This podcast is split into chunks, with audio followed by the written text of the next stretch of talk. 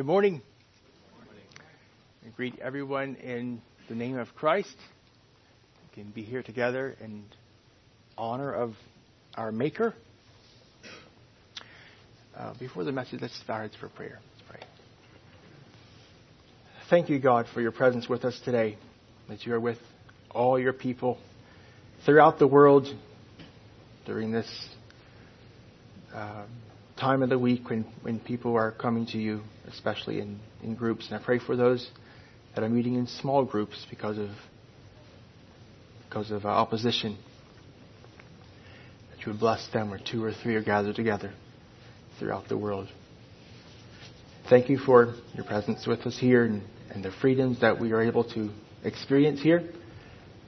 Thank you for the privilege of meeting publicly uh, in this public building. And I pray that we would honor the governments that you have put, put in place over us and remember that our citizenship is uh, in heaven and not on this earth. I pray in Jesus' name. Amen.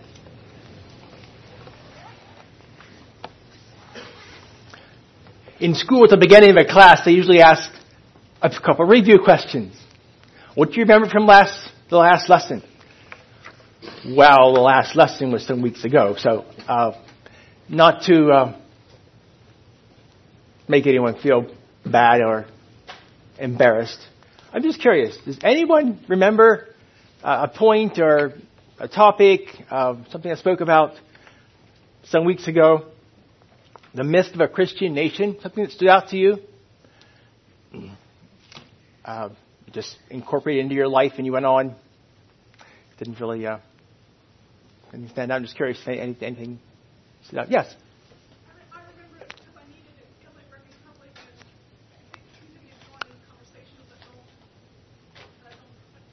Okay, good. That's a good practical application. Uh, how we address the issues of the day in, in the news uh, with those that um, don't hold a scriptural view like we do. Yes. America does not need God. All right. Americans. Right. Yes. In the song, if thy people which are called by thy name is not America.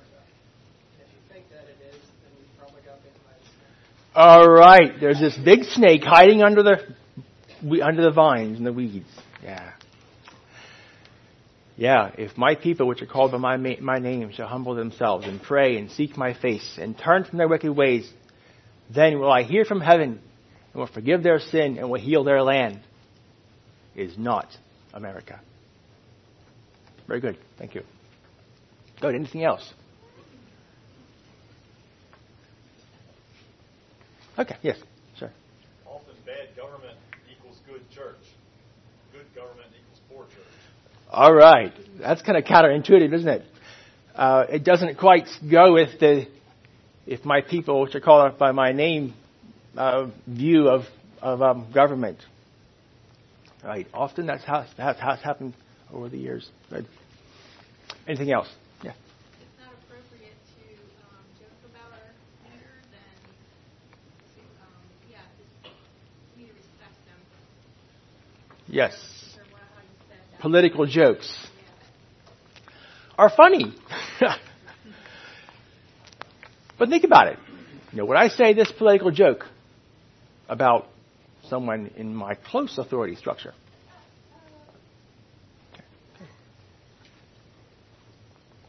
Okay. Uh, thank you for your response. I appreciate that that uh, thought you put in, into those responses.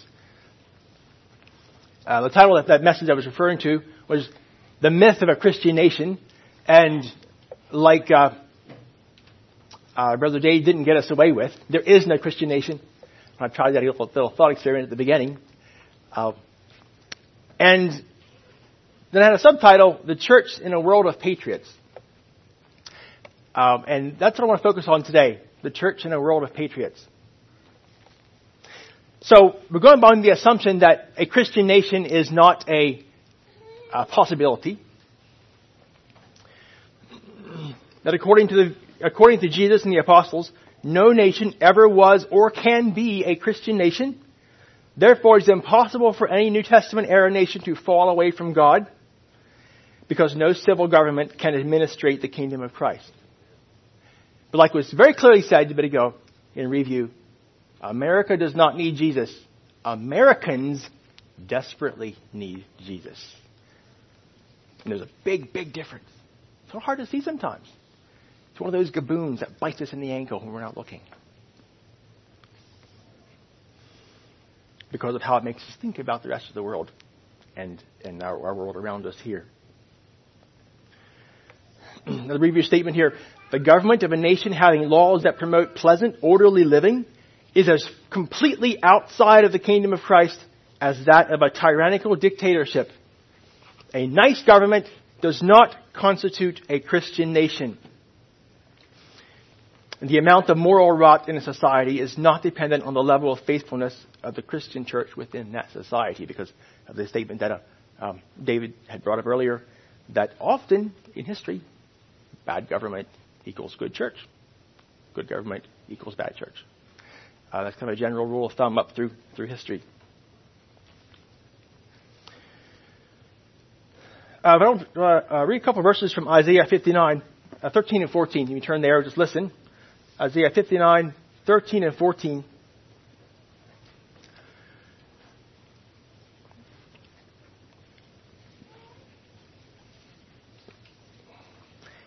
And I think about these verses in relationship, in relationship to the country we live in. And still this lingering idea of maybe there is a Christian nation. Of course, that kind of sneaks around the shadows. Isaiah 59, 13 and 14. In transgressing and lying against the Lord and departing away from our God, speaking oppression and revolt, conceiving and uttering from the heart words of falsehood, and judgment is turned away backward, and justice standeth afar off, for truth is fallen in the street, and equity cannot enter. So it looks like society around us.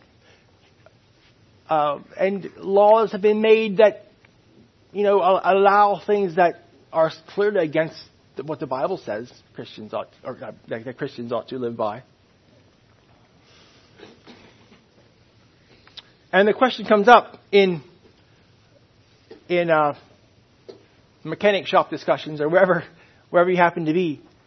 Well, what should we do about it? You know, conservative-minded people, conservative in a very very wide wide sense, uh, you know, are, are, getting kind of antsy about this. Uh, what should we do about it?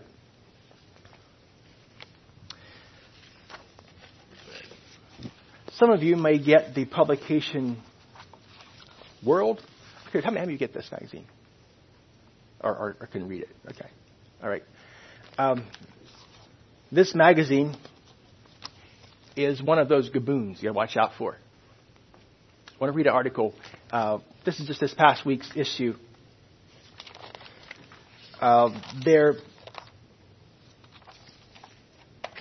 mission statement to report, interpret, and illustrate the news in a timely, accurate, enjoyable, and arresting fashion from a perspective committed to the Bible as the inerrant Word of God. Sounds great. We could take that as our mission statement in talking to other people about the world around us as well. Interpret, his, uh, interpret uh, current events, uh, believing that the Bible is the inerrant Word of God.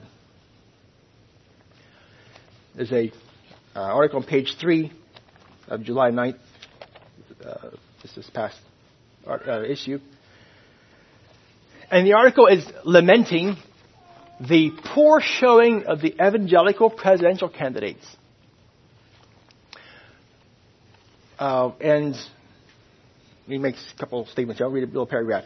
In every vocation, in every calling, God asks his people not merely to wrap a Christian veneer around what they do, but radically to reform all such tasks through biblical insights and spirit provided power. Only then will the larger public come to sense that we are Daniels in the halls in the top halls of government and not just one of King Nebuchadnezzar's other dingaling no names.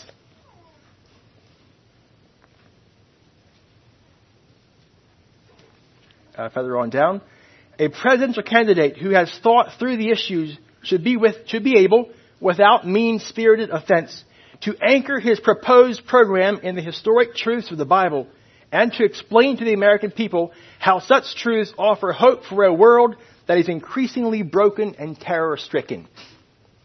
It'll bite you.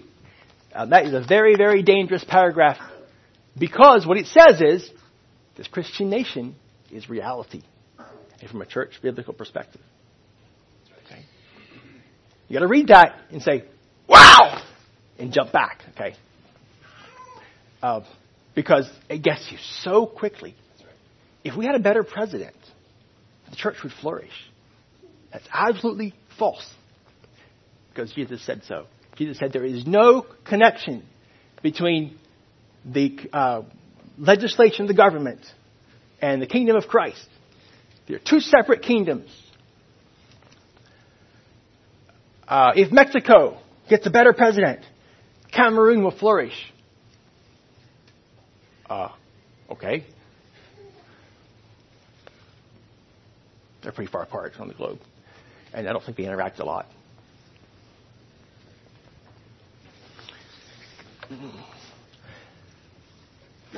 It's hard for us to see that though. right. Because we live in Cameroon. You know, we, we live in, in this country. We see it. We, we, see, hear the news. We read their publications.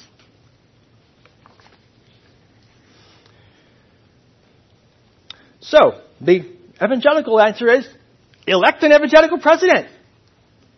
That'll turn the country around. We have a God honoring nation again.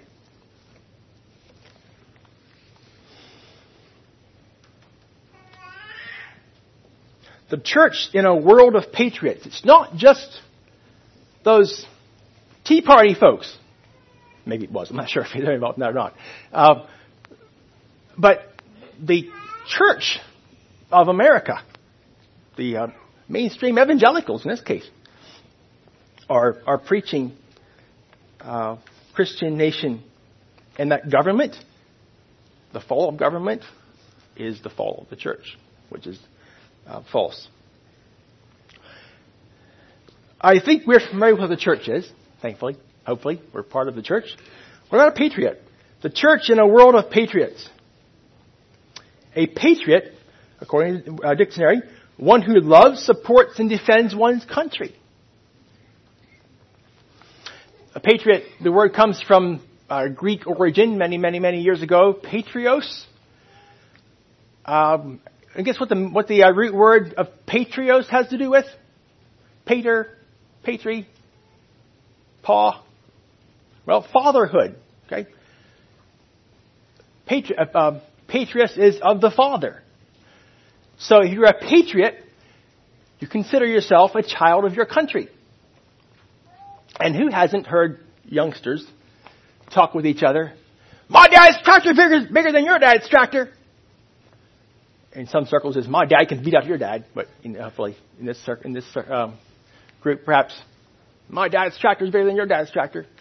My dad's Ford can pull your Chevy backwards, you know, whatever. But uh, they see themselves as a son of the Father. Whatever views or values my family espouses, that's the right one. If you happen to have a different view, you uh, should get converted, okay? Uh, go sell your Chevy off at the junk, junkyard. But um, that's the idea of this patriotism. Right? It's, you are the, uh, you're, you're a, a patriot identifies primarily as a child of his country. His country is always right. That's the patriot view. And he will use force to prove it. In the early patriots, the Revolutionary, uh, yes, Revolutionary War era, um, if you read the history, very, very dubious uh, foundation to stand on. But they were right, and they'll use force to prove it. If you didn't think so, your neighbor, you know, you could, you could um, expect uh, a lot of flack from people around you. Uh, the loyalists had things like um, you know, property damage. Uh, it wasn't it wasn't very fun being a loyal loyalist in those days.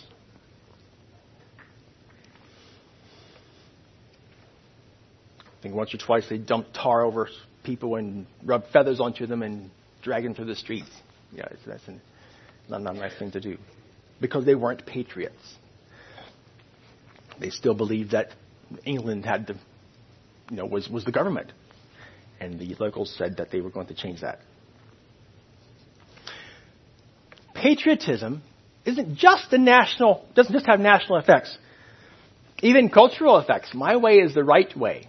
They eat insects over there. I enjoy hot dogs. What's the difference? Uh, you ever seen what goes into a hot dog? But my way is, is, is the right way. Patriotism doesn't just come through Christian magazines. Um, this past school year, uh, my daughter learned a poem in uh, literature, literature class, and it's a great piece of literature. I'm not knocking that at all. Uh, very well put together, but the patriotism in it is just booming. Sir Walter Scott, my native land. He's a Scotsman, by the way. Mr. Scott was. Breathes there a man with soul so dead who never to himself hath said, This is my own, my native land, whose heart hath ne'er within him burned, his home his footsteps he hath turned from wandering on a foreign strand. If such there breathe, go mark him well. For him no minstrel raptures swell. High titles, high though his titles, proud his name, boundless his wealth as wish can claim, despite those titles, power and pelf, the wretch, concentred all in self, living shall forfeit fair renown, and doubly dying shall go down to the vile dust from whence he sprung, unwept, unhonored, and unsung. Makes it really nice seventh grade memorizing assignment. As long as they don't figure out what they're, what they're memorizing. But the literature, the poetry is wonderful. Um, and yeah, like I said, if they don't figure out what they're memorizing, that's great. Um, they can use their skills to build other poems with better, better content.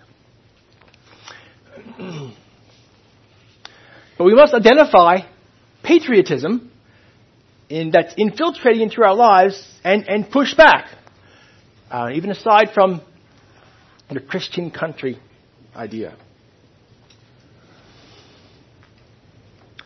Since the kingdom of Christ is not bounded by political or geographical lines, Christ's followers have no claim on any particular political or geographical area on earth. Uh, Hebrews 13, 14, familiar verse, for we have here no continuing city. Not here, but we seek one to come. So beware of this is my own, my native land.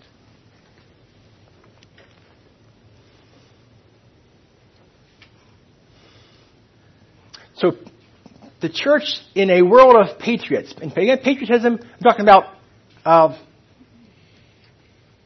the, the, the, belief or the feeling that um, my country is special, like your family is special to you, hopefully. Uh, my country is special. God does not prosper a nation just because your ancestors have lived within its borders for generations.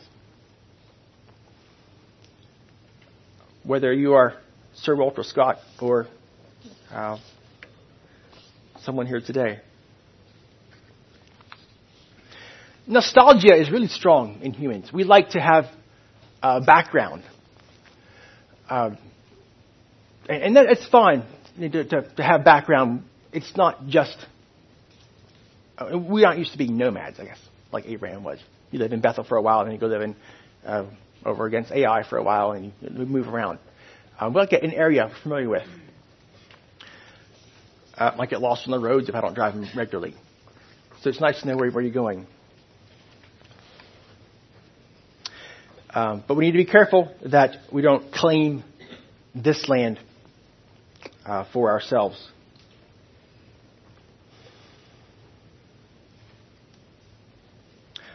But that we accept whatever government happens to be over us. Another question, maybe a little side trip, not quite. uh, how do Christians know if a government is legitimate? Over the years, there have been swap government swap outs uh, fairly rapidly sometimes.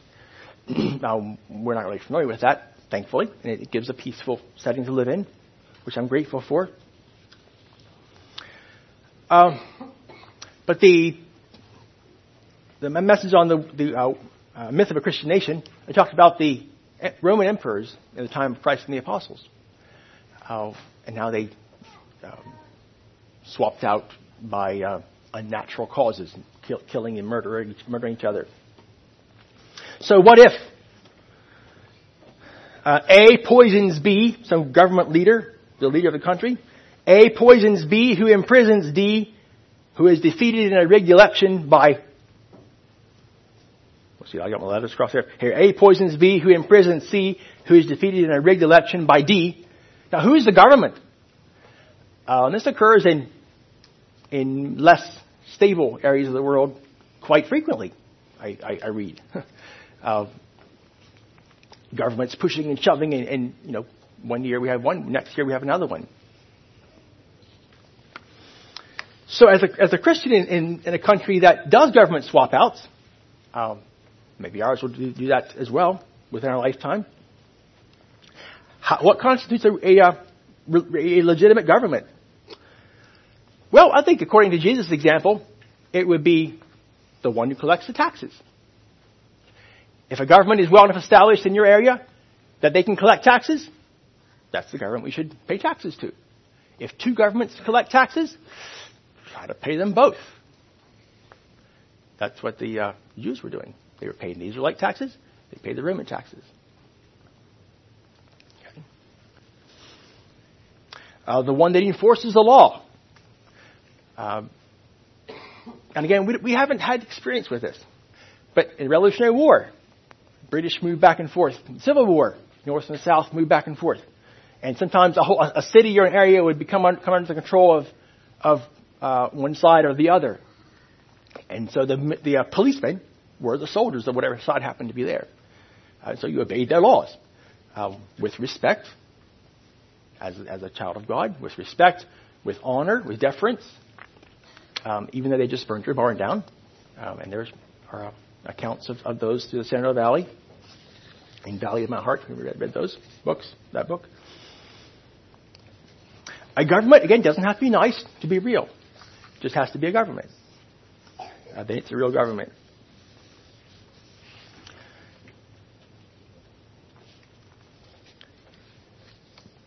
Um, because this country isn't ours as Christians, as uh, uh, God's people. It's not our country any more than Cameroon is our country. Uh, we do live here, yes. Uh, we have some privileges because we live here, yes. Like the Apostle Paul in, in Acts, he used his citizenship privileges to uh, to his advantage. He did at times. Uh, but he held his citizenship very lightly. There are about 200, uh, almost about 200, a little less maybe, uh, current world governments, uh, sovereign states, they call them. Um, but remember, one government is just as legitimate as another. and this gets a little hard to swallow, perhaps. Um, so let's say the Islamic State is overrunning Syria. And there are Christians scattered through the Middle East. So who do they pay taxes to? Do they pay taxes to ISIS? Sure.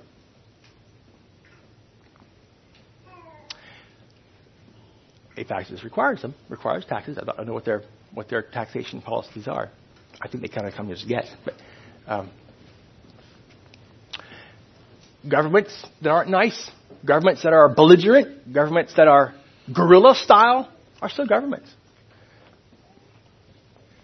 And it's not up to uh, the disciple of Christ to decide which government is legitimate and which government isn't legitimate uh, because of how they got in, how they act, how they govern. Um, that was a, that's a patriot um, decision. And so the patriots of the uh, Revolutionary War era said, we have the right, if we don't like the government, we have a God given right to change it. But that's their government. Our government is, is um, in heaven.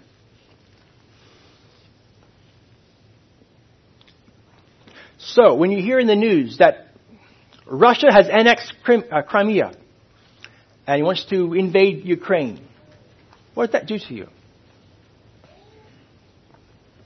Putin. He should, he should be kicked out of there. Um, you Putin's not your responsibility or mine. The leaders of the leaders of the governments of the world are under uh, God's control, and if God wants to allow uh, uh, Mr. Putin to oppress, bother, um, disrupt society over in uh, Crimea or in Ukraine or wherever else, um, that's God's prerogative. It's not something that Christians should have an opinion about.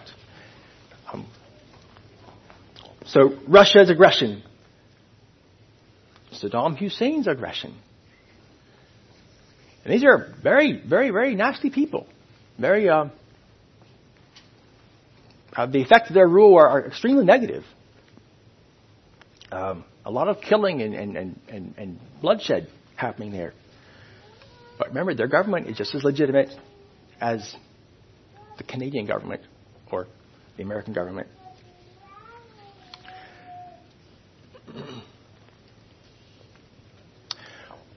Uh, one, the, one other uh, situation that was kind of big in my childhood.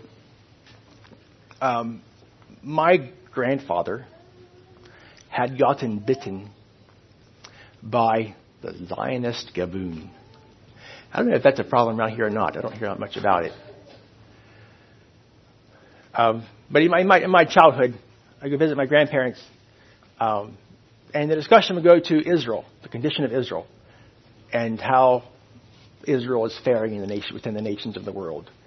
And I grew up with the impression that at least my grandpa thought that if Israel prospers, that is somehow a uh, success for God's kingdom. Uh, if we go back to some premises that we've built on so far, we remember that there is no earthly sovereign state that is part of the kingdom of Christ. And there is no Christian nation currently on the world. Never was, never can be. And so Christians should not rejoice when um, Israelite forces chase out the Palestinians from their homes and burn their cities, their, their villages down. That's not a happy day.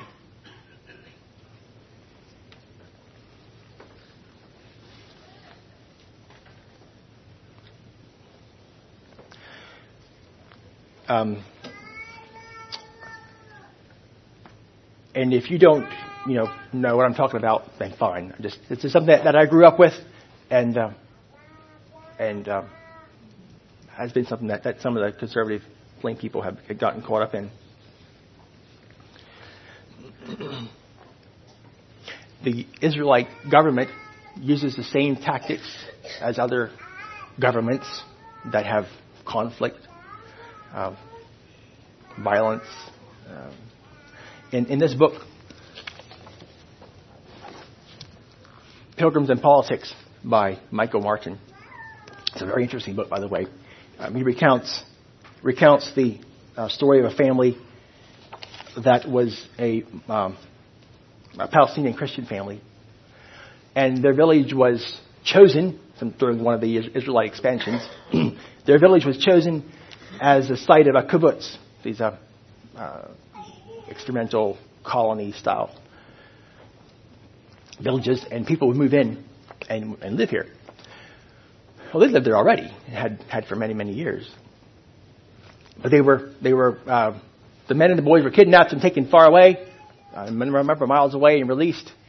And eventually they wandered back again. Uh, and the, there were guards around their, their village. They couldn't come in. Um, later then, on Christmas Day, a number of months later, the Israelite military uh, invited them, the, the villagers back to their village. And once they were, they, they traveled in on the village to attack to the village, and once they got within sight of the village, the Israelite um, military started shelling their village. Once they got there, knocked all their houses down. They had uh, moving, earth moving equipment available to push their push the rubble away. Um, they just wanted to come and watch and tear down their village. So they went back, went, went away again. Um, it doesn't sound like a Christian nation or anything that Jesus or principles of the New Testament church could be at all um, associated with.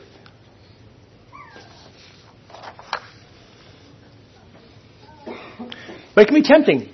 This idea of God's people, you know, still still being uh, God's people, and somehow um, a success for their for, for Israel's um, uh, civil expansion is somehow a success for, for God's people. Um, I think we can find that.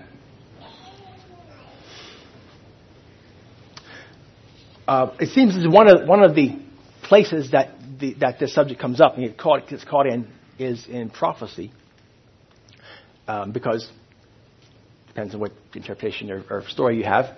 Um, once Israel comes to a certain place of progression, then God can you know get to work and do something once.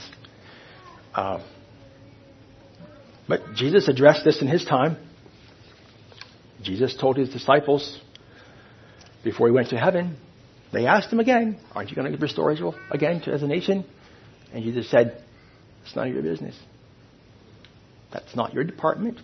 That wasn't that weren't his exact King James words.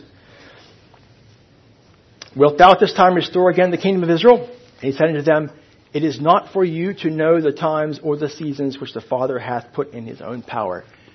And the next verse then, but I have a job for you. But ye will get power from the Holy Ghost from Jerusalem. You wait, wait for that. And that is your business. That is your business. Uh, and it seems that Jesus was saying it doesn't really matter if the Romans are in charge of Israel. Uh, that's not your department. Uh, you just ignore that. Ignore the political scene. Ignore the political uh, pros and cons of different arrangements of government that you find yourself under. Or, in their case, the patriotic uh, bug was coming up. This is my native land. And, and in the past, they had been God's people, of course, as well, until Christ came to fulfill God's plan.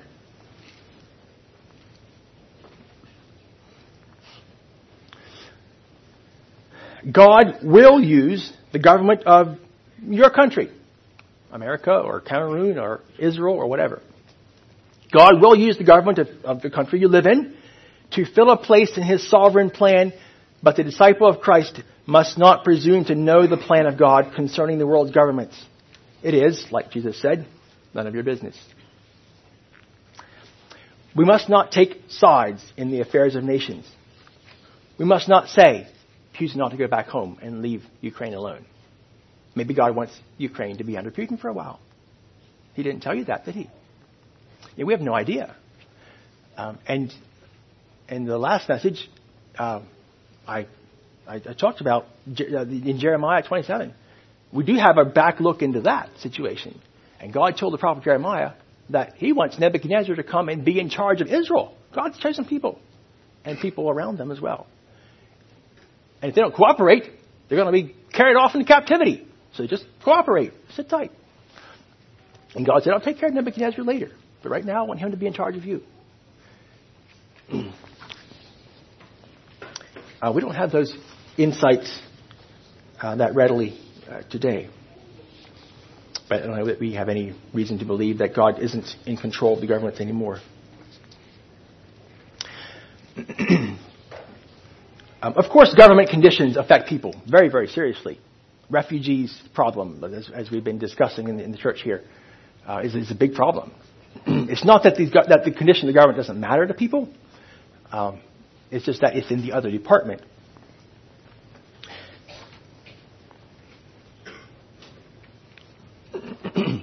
All these nations and the complicated struggles that are going on in the world today between sovereign states uh, is not a big job for God to take care of. in Isaiah 40, 15 to 17. Uh, let's turn there. Isaiah 40, 15 to 17. These are important concepts to let sink in. Isaiah 40, 15 to 17, speaking of how great God is. He says in verse 15, Behold, the nations are as a drop of a bucket. Dunk, one drop. And are counted as a small dust of the balance. And when you weigh your, weigh your flour and sugar, make sure you wipe the dust off the, the scales before you weigh it. So, you know, who worries about dust? It's not worth worrying about. It's not worth, uh, yeah, it's not worth worrying about according to God. It's very easy. Just brush it off. And the nations are gone. And behold, he's taken up the isles as a very little thing. And Lebanon is not sufficient to burn, nor the beasts thereof sufficient for a burnt offering. All nations before him are as nothing, and they are counted to him less than nothing and vanity.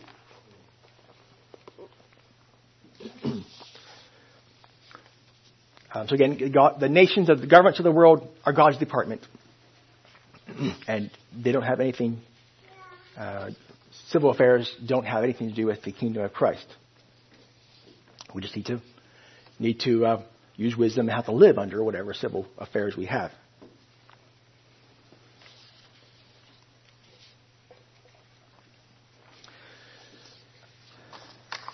So, the church in a world of patriots. We don't live in Cameroon. Um, I don't think any of us do. Um, we live in the United States of America most of the time. so we'll talk a little bit about our relationship to our situation here, to our government.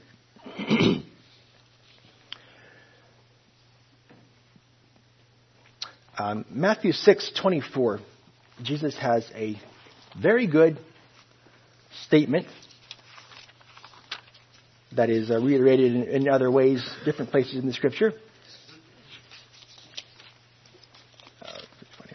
Matthew, what did I say? Matthew 6:24.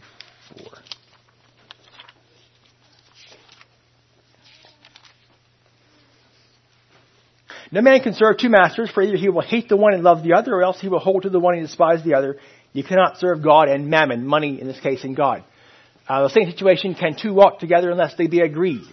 Um, there are different ways you can, you can make this statement. This is, Jesus was speaking about money in this case. But two anything that aren't agreed um, can't walk together. And especially, you can't serve two things at once. You can't serve two entities at once. Now, you can be helpful to two entities at once you know, in, in, in, our everyday life, perhaps, but you can't commit yourself to uh, exclusively serve two things at once. And that's how the servant was had done uh, in, the, in those days.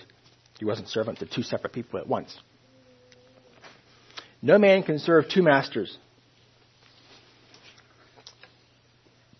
Governments demand allegiance.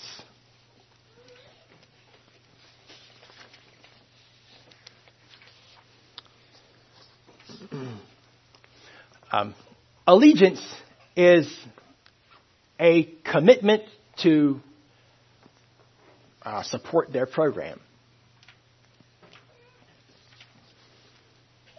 Jesus demands allegiance.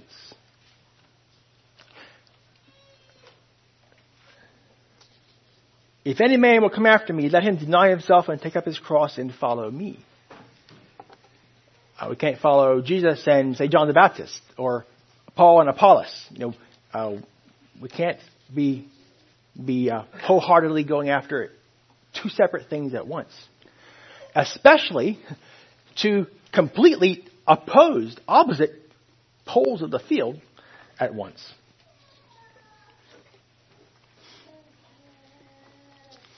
Governments demand allegiance. Jesus Christ demands allegiance.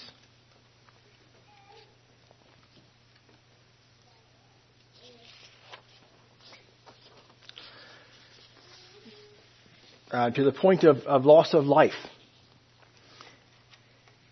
Uh, continu- continuing in Matthew 16:24, what I was reading, in verse 25, for whosoever will save his life shall lose it, and whosoever will lose his, lose his life for my sake shall find it. For what is a man profited if he shall gain the whole world and lose his own soul? Or what shall a man give in exchange for his soul? So Christ is, is requiring allegiance, um, wholehearted surrender of your will, your decision making processes uh, under his control. The whole world, whatever you have access to, in the whole world, comes under uh, Christ's control. Um, that's, that is how Jesus says you can be his disciple. uh,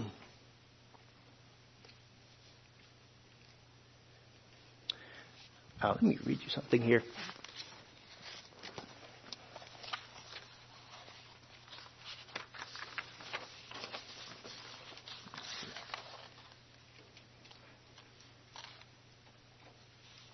I think I'm bringing this in here. Uh, if people want to come move to the United States and become citizens of, of the U.S. Uh, immigration, they have to make a statement of allegiance. And it goes like this. It's a prescribed statement.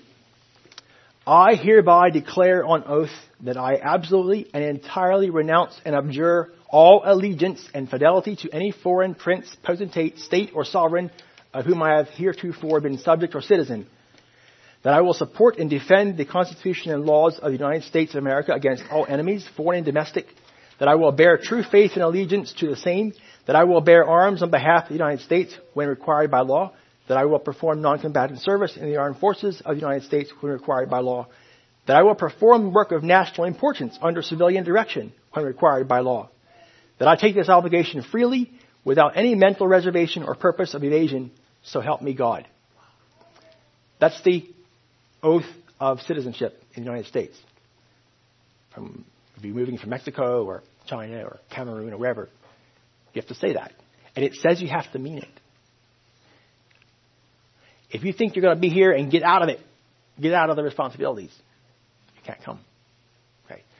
That's allegiance. That's what, that's what our government in this country is asking of its citizens, demanding of its citizens. If you want, you want to live here, be a citizen of our country, this is your statement. Now, if you grow up here, you never have to get out and make the statement, okay?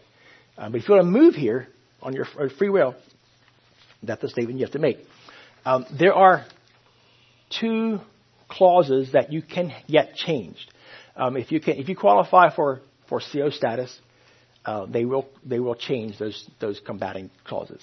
um, just like uh, we currently have the option of of claiming CO status if if the belief is established according to their understanding that we are conscientious objectors.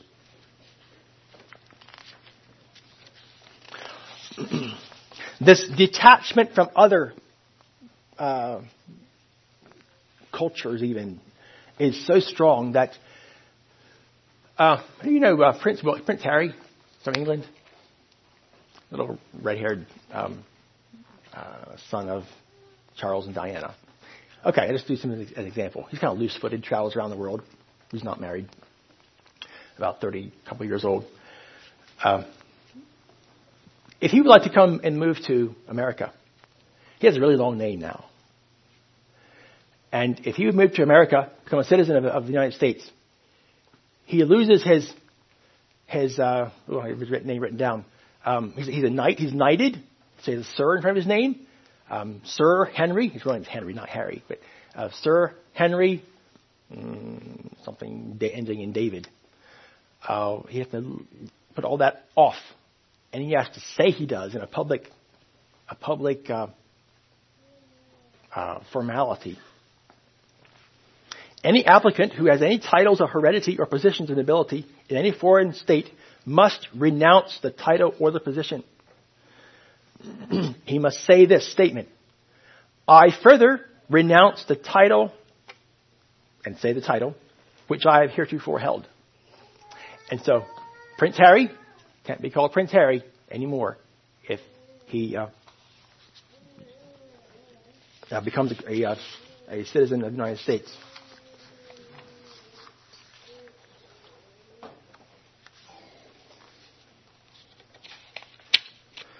Sir Walter Scott, whose poem I read, may not be called Sir Walter Scott if he joins the United States. he has to leave off his Sir. He leave off his title that he got from nobility. So, governments demand allegiance. very specifically, demand allegiance. Um, and so does Christ. No man can serve two masters. Either he will hate the one or love the other. If there's conflict, there, there's, you have to choose. Now there's this thing called dual citizenship. Um, I knew someone once that had dual citizenship. Um, oh, I forget his name. He died now. Um, he had citizenship of America, United States, and Ireland. He was a beachy minister. Somehow his name slipped out of my mind. Um, McGrath, William McGrath. Um, I understand he was a dual citizen of Ireland and the United States. Ireland and the United, States are not uh, in conflict. But if they would be, would come to that point, you have to choose. You cannot be a dual citizen of two conflicting states. Uh, not in, not in practical life. Uh, and dual citizenship is kind of a under the rug thing. If you read up on it, uh, even the uh, United States government's publications about it. It's allowed, but it's not encouraged. And uh, uh, there's some advantages to being a citizen of another country if you, if you go live there, uh, but it's not something they want to encourage. But it is allowed. Um, but you normally you're subject to the laws of both. Um, the country you're living in currently usually usually has more jurisdiction over you in the country that you're not living in. But if you move over there, then you're a citizen of that country, and you have to apply by, abide by their laws as a citizen. um, but it gets really, really fuzzy. But if there's ever a conflict, there's a black and white choice. You can't be a dual citizen anymore.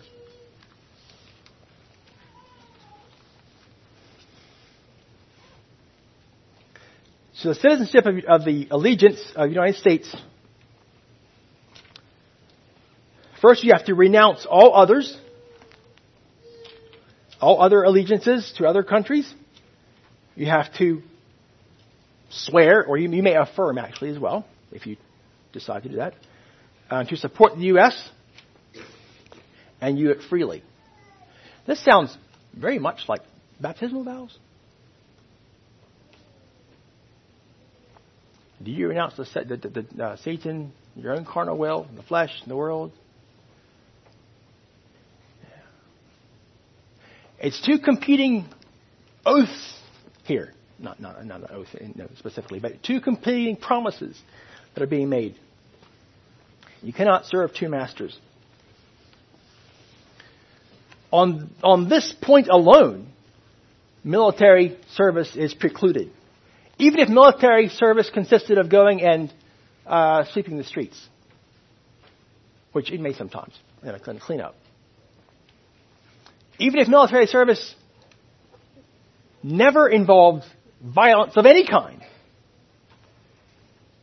a child of Christ, um, a, a, a Christ following Christian could not go and and uh, give their oath because they're two separate allegiances. You cannot serve God and anything else, whether it's mammon or or uh, governments. Now, looks like your papers arranged here. Um, if you're inducted into the military, you get to say something too.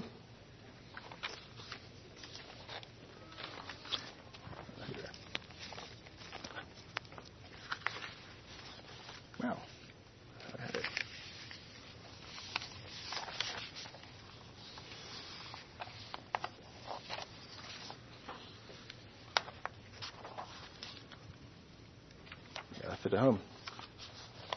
Hmm, I think I did. Wow. Maybe, maybe uh, state from memory here, the summary. Uh, you have to uh, promise um, under God to defend the Constitution of the United States of America. Uh, and you have to promise to obey the orders of the President of the United States and officers under him. Um, the United States President is the Commander in Chief of the United States Army, military.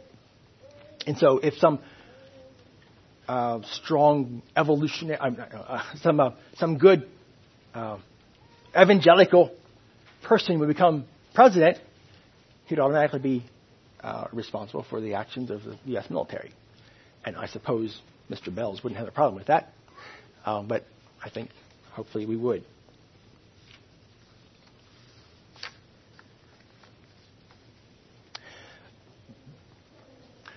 Uh, currently, there are, are ways that we can, we can uh, opt out from military service. I was very intrigued and interested by the meeting some, some months ago of the selected service. And uh, these were government people that administrate the selective service and that uh, administrate the decision making process of whether we get CO status or not. Um, and they, they, talked about the program, talked about the how the decision making process goes. Um, it's very very interesting. But I I uh, learned some things at that meeting.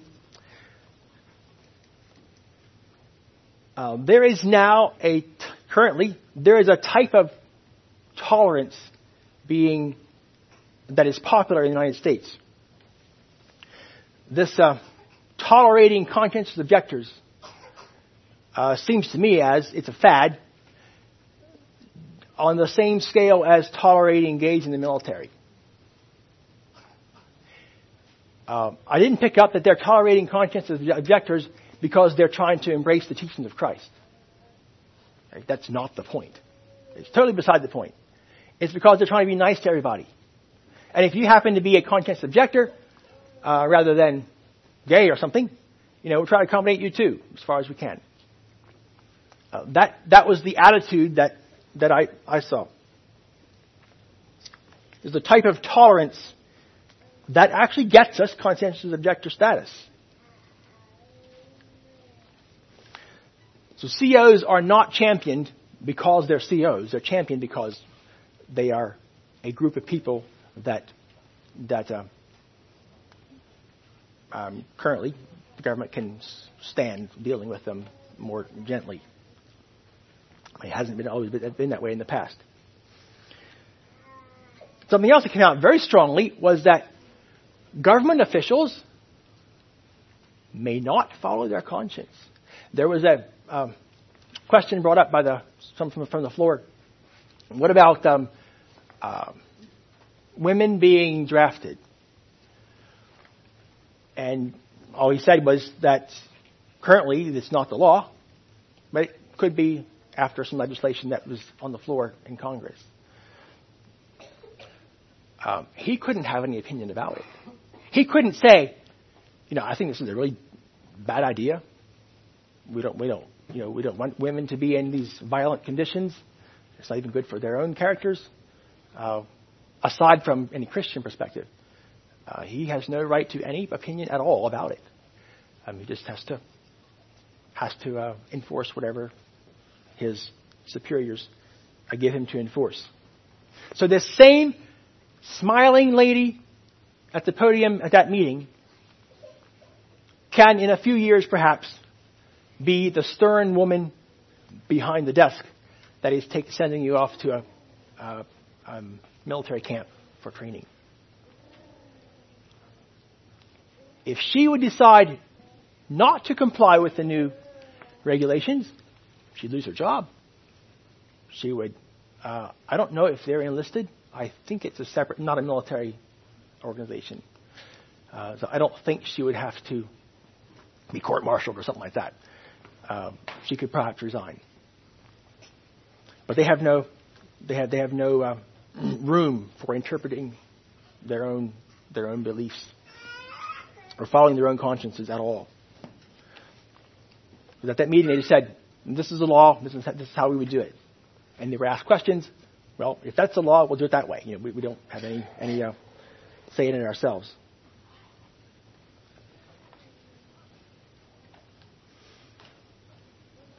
So, although the situation currently in the military and CO, CO conditions uh, are are fairly congenial, um, we need to remember that it's still a sheep and wolves situation. Um, God still has His people in the world as sheep among wolves.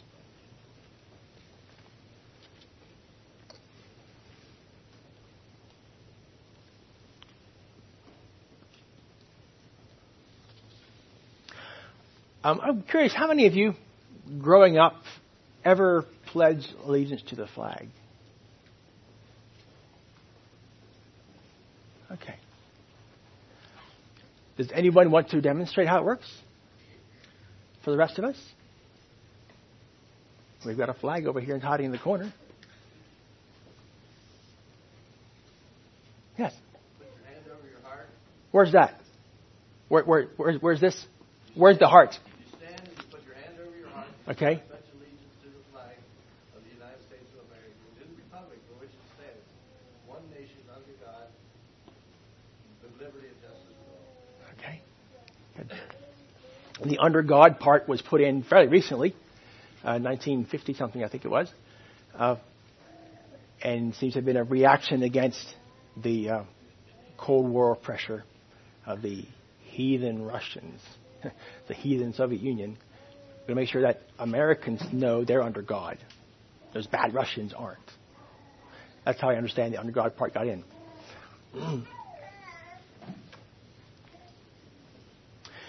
So, pledging allegiance to the flag. See, there's one convenient here.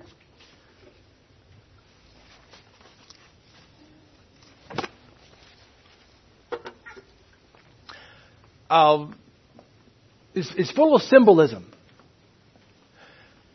The flag is a piece of fabric probably made in China. Okay. Uh, but the, the statement that, that uh, Dave said, I pledge allegiance to the flag and to the republic for which it stands. And there's the whole truckload of baggage comes along. uh, and remember, allegiance is that you will organize your life under the direction of some entity. It can be a government or, or a you know, other, other entity. And so we can't do that and, as, and at the same time pledge allegiance to Christ.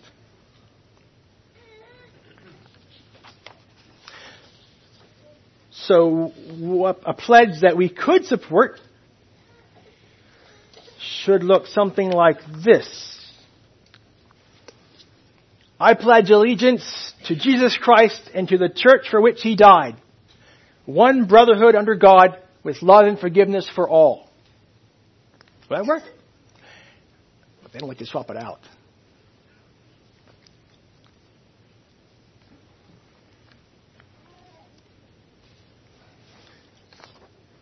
You have to either be in or out.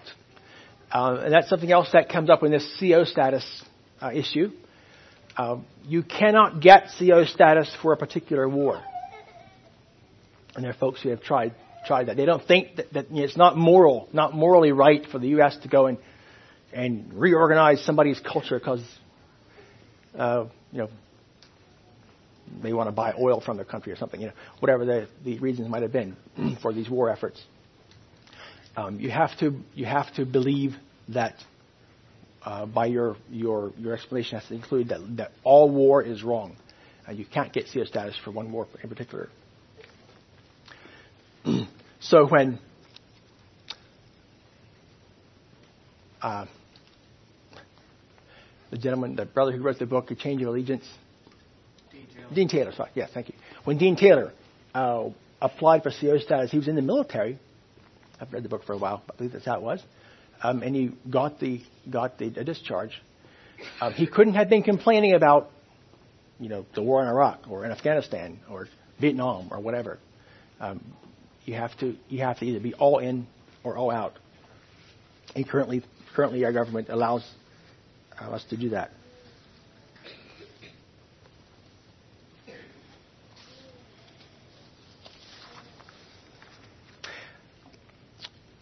Back to Sir Walter Scott. This heavy punch for patriotism. Me and mine and us will protect ourselves against the world. I'm going to take poetic license uh, and, and, and twist his language a bit. Breathes there a man with soul so dead who never to himself hath said, Heaven is my own, my native land. You have a dead soul if you don't have said, haven't said that, right? Whose heart hath ne'er within him burned as heavenward footsteps he hath turned from wandering on this foreign strand. For him no minstrel raptures swell. High though his titles, proud his name, boundless his wealth as wish can claim. Despite those titles, power and pelf, the wretch, concentred on himself, living shall forfeit fair renown, and doubly dying shall go down to the vile dust from whence he sprung, unwept, unhonored, and unsung. That is a biblical rendering of Sir Walter Scott's My Native Land, based on 2 Peter 1, 10 and 11. Wherefore, brethren, the rather give diligence to make your calling and election sure. For if you do these things, you shall never fall. For so an entrance, remember, and doubly dying shall go down to the vile dust from whence he sprung, unwept, unhonored, and unsung. For so an entrance shall be administered unto you abundantly into the everlasting kingdom of our Lord and Savior Jesus Christ. If that is your home, when you get home, they'll be singing and rejoicing. And we all, the Church of God, Church of Jesus Christ, meets from all around the world, from countries, from Cameroon, from Mexico, from Canada, from the United States even, thankfully. Lord willing, uh, we'll meet around the throne of God, and that's where we get our citizenship stamp, passport, back home.